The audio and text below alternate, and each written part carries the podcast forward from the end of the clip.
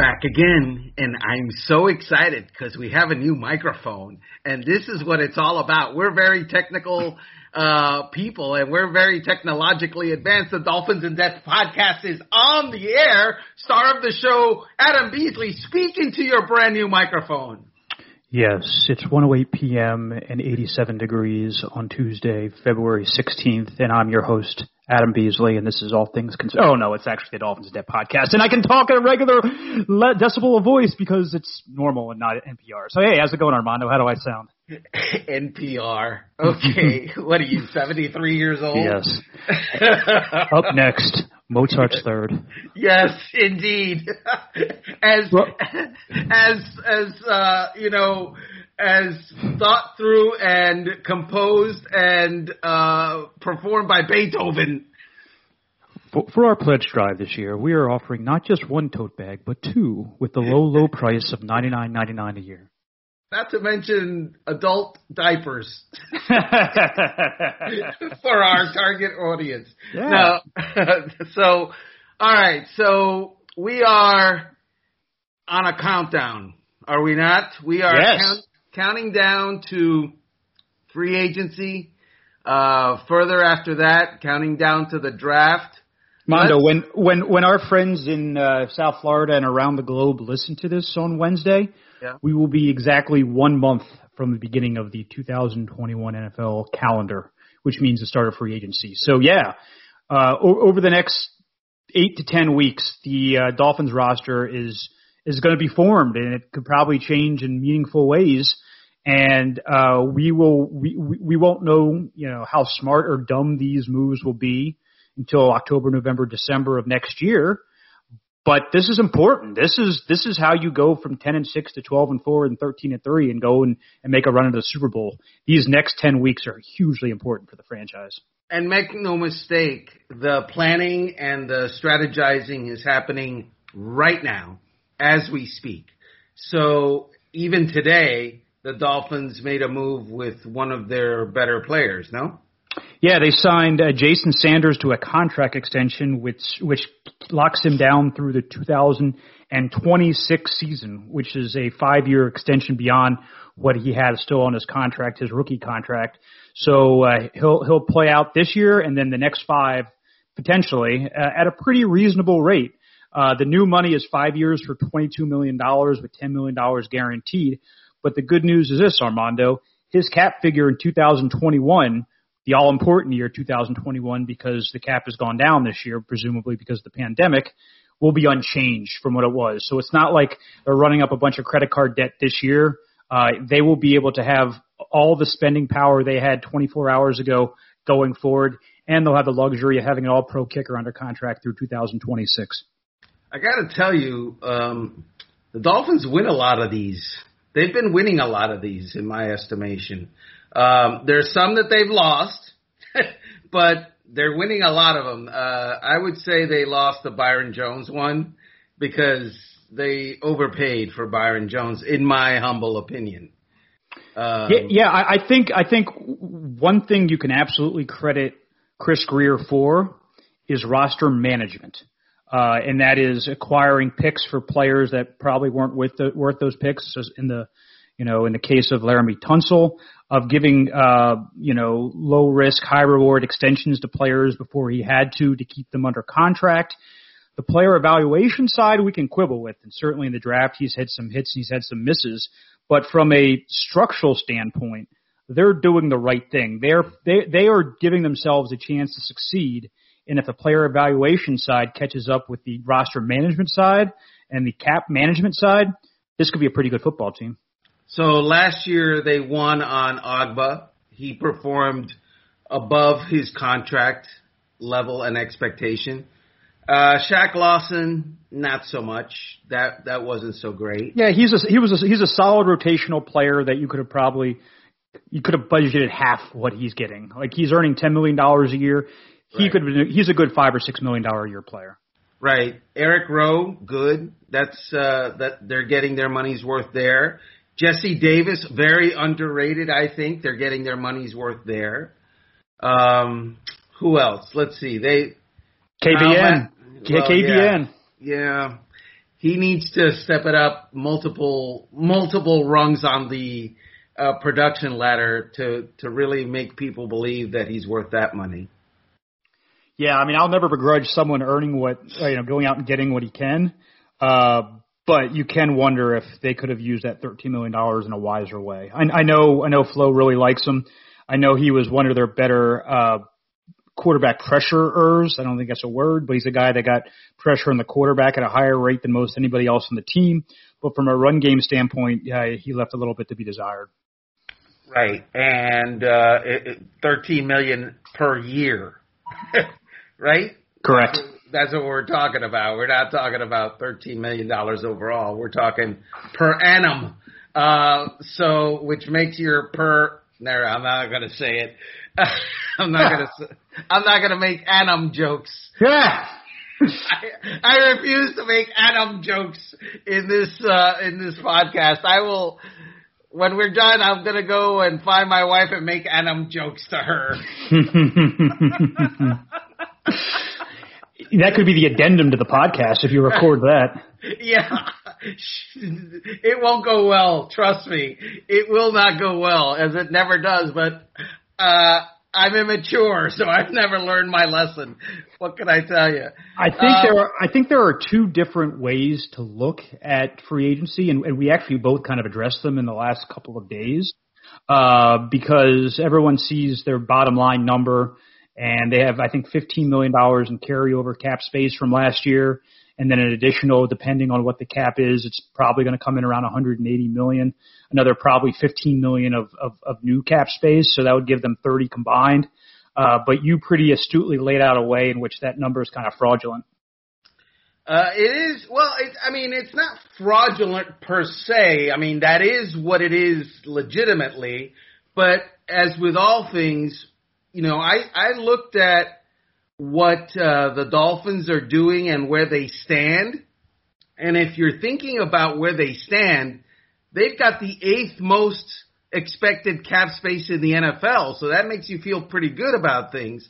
But if you look at it more deeply, the eighth most is like $50 million less than what the Jacksonville Jaguars are going to have. Right. It's maybe $40 million less than what the New York Jets or the uh, or the um, the New England Patriots are going to have, and and those are teams that you have to compete with for talent.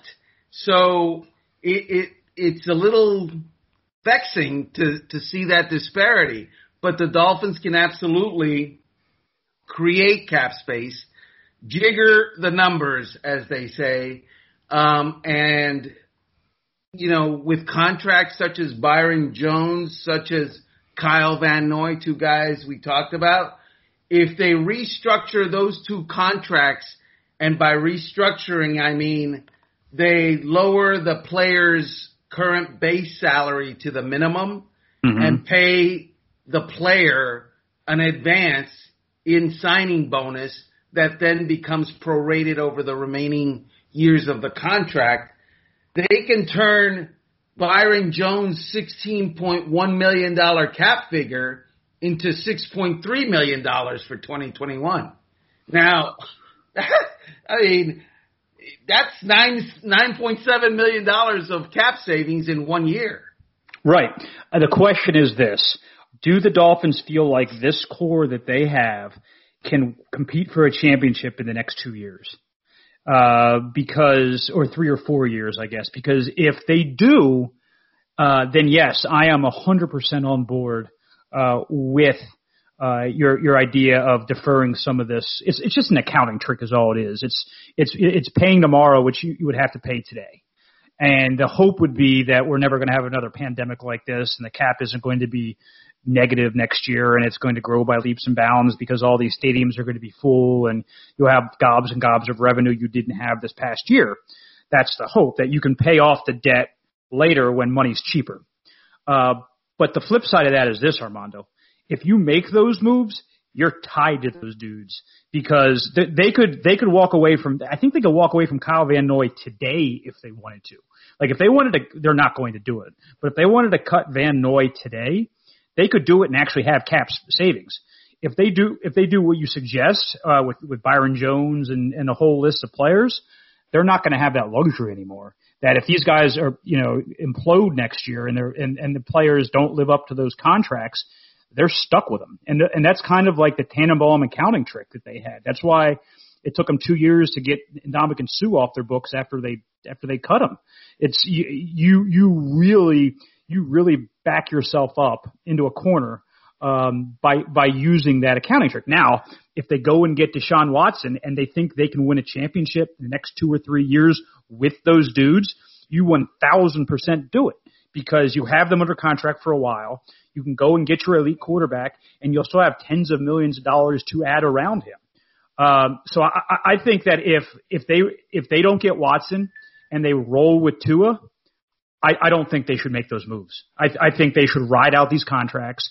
The the the the the, the that the savings will come in 2022 if you want to move on for most of these guys anyway.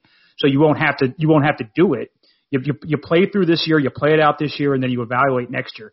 But if you can get Deshaun Watson, you not only keep the guys that you have, but you'll have a small treasure trove of, of, of, of cap space to go and get some of these free agents. And there's there there are some pretty good free agents. I'm going through ESPN's list of top 50. There are some dudes on this list that could definitely help the Miami Dolphins. Right, and again, when I wrote about this, it was not in the uh, context of they should do this no matter what. If Tua Tagovailoa is their quarterback, uh, they're going to have a bunch of draft picks, and in that that case, you fill the roster with draft picks, four of them in the first two rounds. If Deshaun Watson is your quarterback, you don't have that many draft picks. You don't have that the four first and second round picks. You're going to have to find talent elsewhere, and so you have to consider making these restructures or making uh, creating cap space so that you can go out and sign more veteran players. And yeah, you're going to have a good amount of veteran talent, especially at wide receiver out there, like Will Fuller, like Juju Smith Schuster, like um, the guy from Chicago. What's his name? I forgot. Allen, Allen Robinson. Okay, like Chris Godwin all those guys Kenny are Golladay, I, I think's out there. right. Those guys are free agents, or gonna be free agents, or are scheduled to be free agents. And so, in that regard, that's the direction you take. So it's really two different roads that they can go down. One with Tua Tagovailoa at quarterback is the draft answer. Two with Deshaun Watson is a free agency answer. You uh, you mentioned uh, possibly having or using two first round picks of the 2021 draft uh, in April if they you know if they stay the course with Tua. When we get back on the other side of the break, I am going to explain to you how the Dolphins might end up with three or four, maybe even five more first round picks, and they can do it at a bargain. And and we're back, and free agency is right around the corner, and I'm excited, Armando and I can't wait for them to go out and be big spenders and go out and break the bank and get all these top end guys that you're talking about. But my my guess is that's not that's what's going to happen. If I could speak English, I would say that's my guess. That's not what's going to happen. There we go. That was better. Uh, and here's what I think will happen this year, Armando. I think they were they are going to scour the class of 2017, which uh, 13, I believe, of the 32 will be free agents uh, right around the corner uh, because their teams either decided not to pick up their fifth year, fifth year option, or in the case of a guy like Leonard Fournette, cut him outright uh, even before they could get to the fifth year. Uh, there are a number of talented, maybe not productive, but certainly talented players in that draft class that are going to become available very soon. And I think the Dolphins are going to capitalize on that because that's their MO. What you, you think about the last two years, what they've done. And yes, they've, they, they broke the bank last year and, on Byron Jones and Kyle Van Noy and, and all that. But they also have strategically identified players that had a high draft pedigree, but for whatever reason didn't live up to that pedigree and they got them at a discount. And, uh, some of them panned out, some of them flamed out incredibly like a you know Robert Nkemdiche or a or, or, or Josh Rosen, but I think they're going to their mo is going to be more of the Emmanuel Ogbah types. And and there are a lot of Emmanuel Ogbah types that are going to be available in free agency, and a lot of them are in that 2017 draft class. Well, give me some names. Yo, you want names? Oh yeah, bro. Oh come on, man! Names. Uh, people are gonna have to read my story. Isn't that the? Isn't that the? Oh, I see. I get it. Okay, well, since since the story's been up for when people listen to this for 48 hours, of course I'll give you the names. Uh, there are a lot of them out there. Uh, Corey Davis. I, I, we're talking about wide receivers, and you've listed a bunch that are impressive. Corey Davis can be had at maybe not half the price, but two thirds the price of some of these top end guys, and he's really really good. Uh, the, the Titans were foolish not to pick up this fifth year option last year. He's going to be a free agent. We'll see if they have the cap space to go after him. Haason Reddick is another player that I would be all over.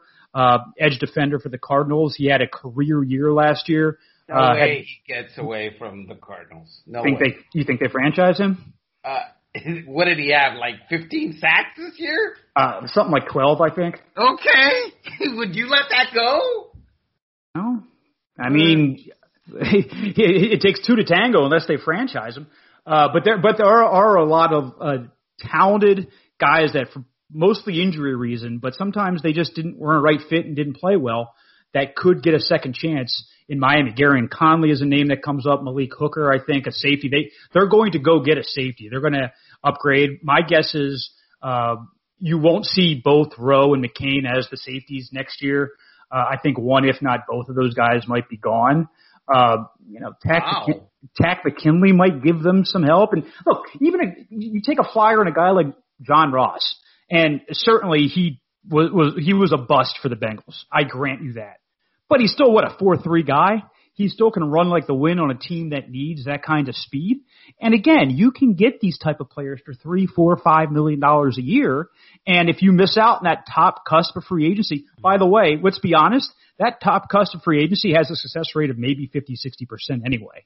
So why not, why not gamble a little bit at a far lower price and accumulate as many athletic guys as possible, and hopefully half of those guys pan out. Well, you asked a rhetorical question. Let me give you the the obvious answer. The reason you don't really deal with most of those guys you mentioned is number one, they didn't produce. They are indeed busts. They are not guys that have any sort of proven track record in the NFL. You are gambling. I don't want to pay three million dollars for a gamble. I don't. I wouldn't pay John Ross minimum. Wow, so, the minimum? I don't. Why? Look, uh, have we not done this already? The Miami Dolphins spent the last couple of years, uh, sort of gathering oft injured wide receivers. And to the point where last year, every single one of the guys on their roster had an injury history. And guess what happens with those guys? They continue to get hurt. And so have we not learned the lesson of not doing that? Uh, I hope that the Dolphins have learned that lesson. John Ross is well, was, a walking was, band-aid. Was, was John Ross's real issue injuries or just he and Zac Taylor were, you know, oil and vinegar or oil and water, whatever the terrible hackneyed cliche is. I mean, I think that was more of a personality issue than it was physical, wasn't it? Uh, this year, perhaps. The last three years, injuries. Yeah. So, so, I, and and again, and, and again, I would uh, here, here's here's my philosophy. If you get guys that have the potential to be game changers at pennies on the dollar, I'm okay taking those risks because say you take say you sign ten of those guys for a total of thirty million dollars, and four or five pan out, that's pretty good. You get four or five solid, very good players for thirty million bucks. I mean, that's that, that's that's pretty good. Now you have to have conviction, obviously, in those players that you're you're going to have some sort of success rate. But I, I think you're just as likely to to hit on uh, if you if you play the volume game on enough of those guys to complete your roster, then go blow thirty million dollars on three players. Mm, uh, okay, I, I I like your philosophy for your team. My my team, I don't think I'd go with that philosophy. I I just don't like, uh, you know, one of the um, I guess the setbacks of having done this a long time is I've seen this stuff being done before. Once upon a time, Adam, the Miami Dolphins gathered 19 former first round draft picks. Uh, that was 1995. And everybody thought, oh my gosh, this team is going to the Super Bowl.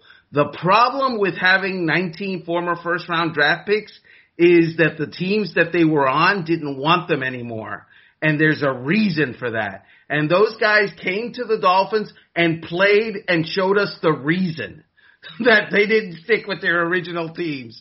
You don't want to inherit somebody else's problem. I just, or at least I don't. I I don't like the idea of inheriting someone else's baggage. It's like they can go to your team and be your baggage. I, I I totally get that. I I, I totally understand that. Uh, I just think that they're going to, and again, unless they they bring up the credit card debt as we were talking about earlier in the in the show, uh, they're going to have to make some tough choices. And uh, if if if you talk to to Brian Flores and you talk to Chris Grier, and we haven't talked to either in a, uh, for much in, in a while, uh, but if you do, they always say I would rather have three good players than one great one. Right? I would I would rather build a complete roster than have an Ndamukong Suh on my team. And Ndamukong wasn't even great with the Dolphins. He was fine. He was good, but he wasn't great. Um, I, I think you're going to see them make, and it might not be the players I mentioned from the 2017 draft class. There are hundreds upon hundreds of free agents about to hit the market, and they might find value in places that I didn't think of, and that's cool. That's totally fine if they do. I just think that's their mo, and and and I, and here's why I think it's their mo, Armando.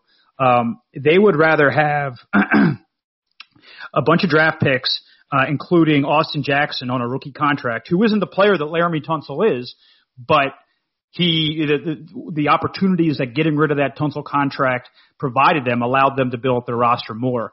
I think that's how they see team building.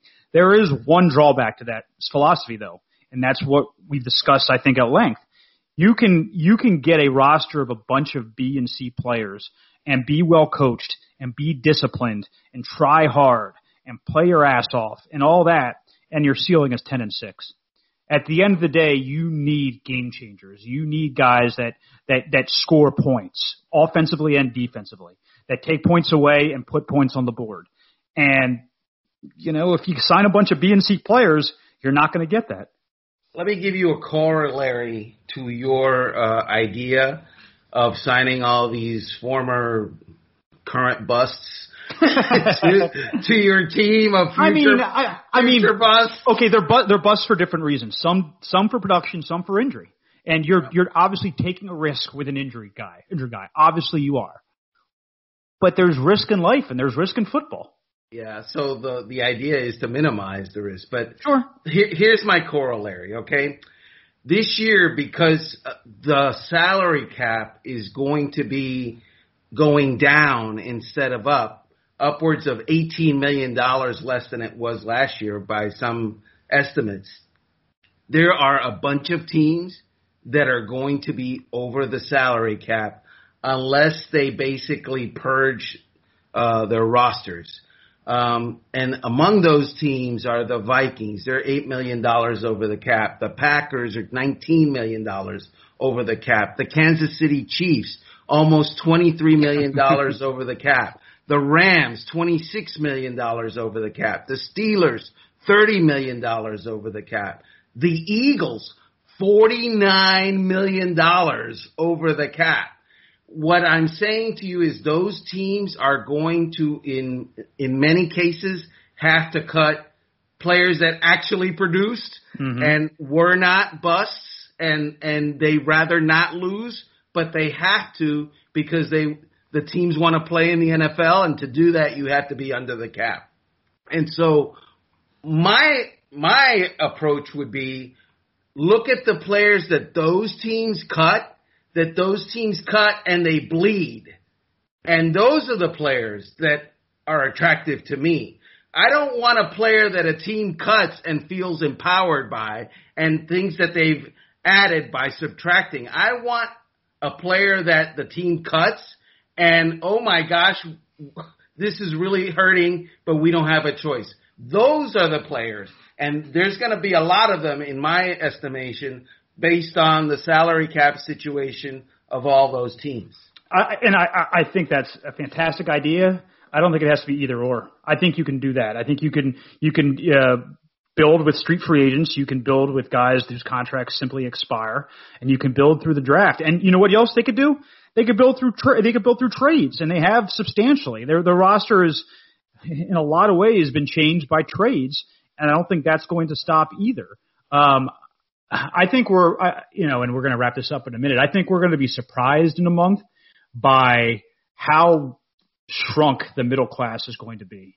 There's going to be a fair amount of players, as always, that get paid at the top end of the scale, and there are going to be a ton, a ton of players who get their best offer in March is going to make them sick to their stomachs, and it's going to be their best offer they get in June. They might not sign till June because they're trying to hold out for something better. But there will be value throughout free agency. And I think you're right. If if the Dolphins can, you know, manage it in a way to create create some space to capitalize on that, they could make their roster a lot better.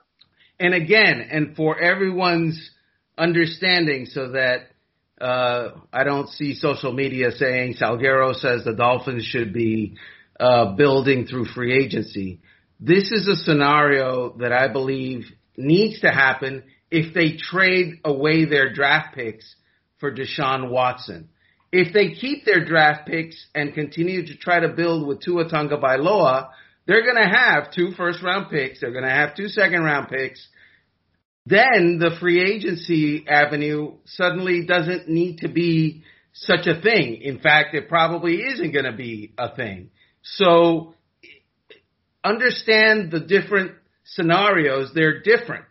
It's Watson free agency, Tagovailoa draft, and yeah, there's going to be some some uh, portions of it that they merge, but it's a totally different philosophy, and it's a philosophy I think that makes sense one with the other. You're not going to have draft picks with Deshaun Watson. You're not going to build, you're not going to add veteran players who need to do it now when you're still developing Tua Tagovailoa. It, it's as simple as that. Uh, I, I think that's absolutely right. I'm going to get you out of here on this, Armando. Uh, it's February 16th. The next time we'll talk will be February 23rd. By February 23rd, will we know Deshaun Watson's future? We're not talking for a week? Well, you're you're leaving me for a week, dude. We're we're not gonna be like texting buddies and stuff. That that, that goes without saying. I'm just saying for public consumption. You you're you're you're, you're frightened me there for a second. um. So no, I don't think so. I don't think this Deshaun Watson thing is a right now or anytime in a very near future situation. They're going to play this out. The Texans are. It's in their best interest to play it out and uh, I think it's in Deshaun Watson's best interest to play it out. So they're going to play it out, in my opinion. They're going to play it out, but every day past March 17th that they play it out, the Texans will lose leverage because the teams that need quarterbacks will go and get quarterbacks via trades or free agency or whatever they need to do because they can't they can't put their off seasons on hold for a, for a pipe dream for something that might not happen. And so if they and certainly if they get past the draft uh, without trading Deshaun Watson, the entire landscape changes because teams like the Dolphins that have two draft two first round picks, including a top five pick, won't have that asset to offer the the Texans anymore. I think it would be in the Texans' best interest over the next month to either completely patch things up with Deshaun Watson, which I'm sure they're trying, or or trade him because the more this drags out, the more it complicates getting a clean deal done. You asked me next week. Correct. You, you didn't say March 17th. You Correct. didn't say the draft. I mean, you know, you, you threatened me, first of all, with not speaking to me until next week, and then you changed the parameters on me. What are Armando, you doing to me? I, I know the best way to get good podcast content is to push your buttons. And so, mission accomplished, baby. We got the deal done. All right, Caddy of the Show buttons pushed. We appreciate you joining us this week on the Dolphins in Depth podcast. as star of show Adam Beasley schemes more buttons for which he can push. Join us again next week.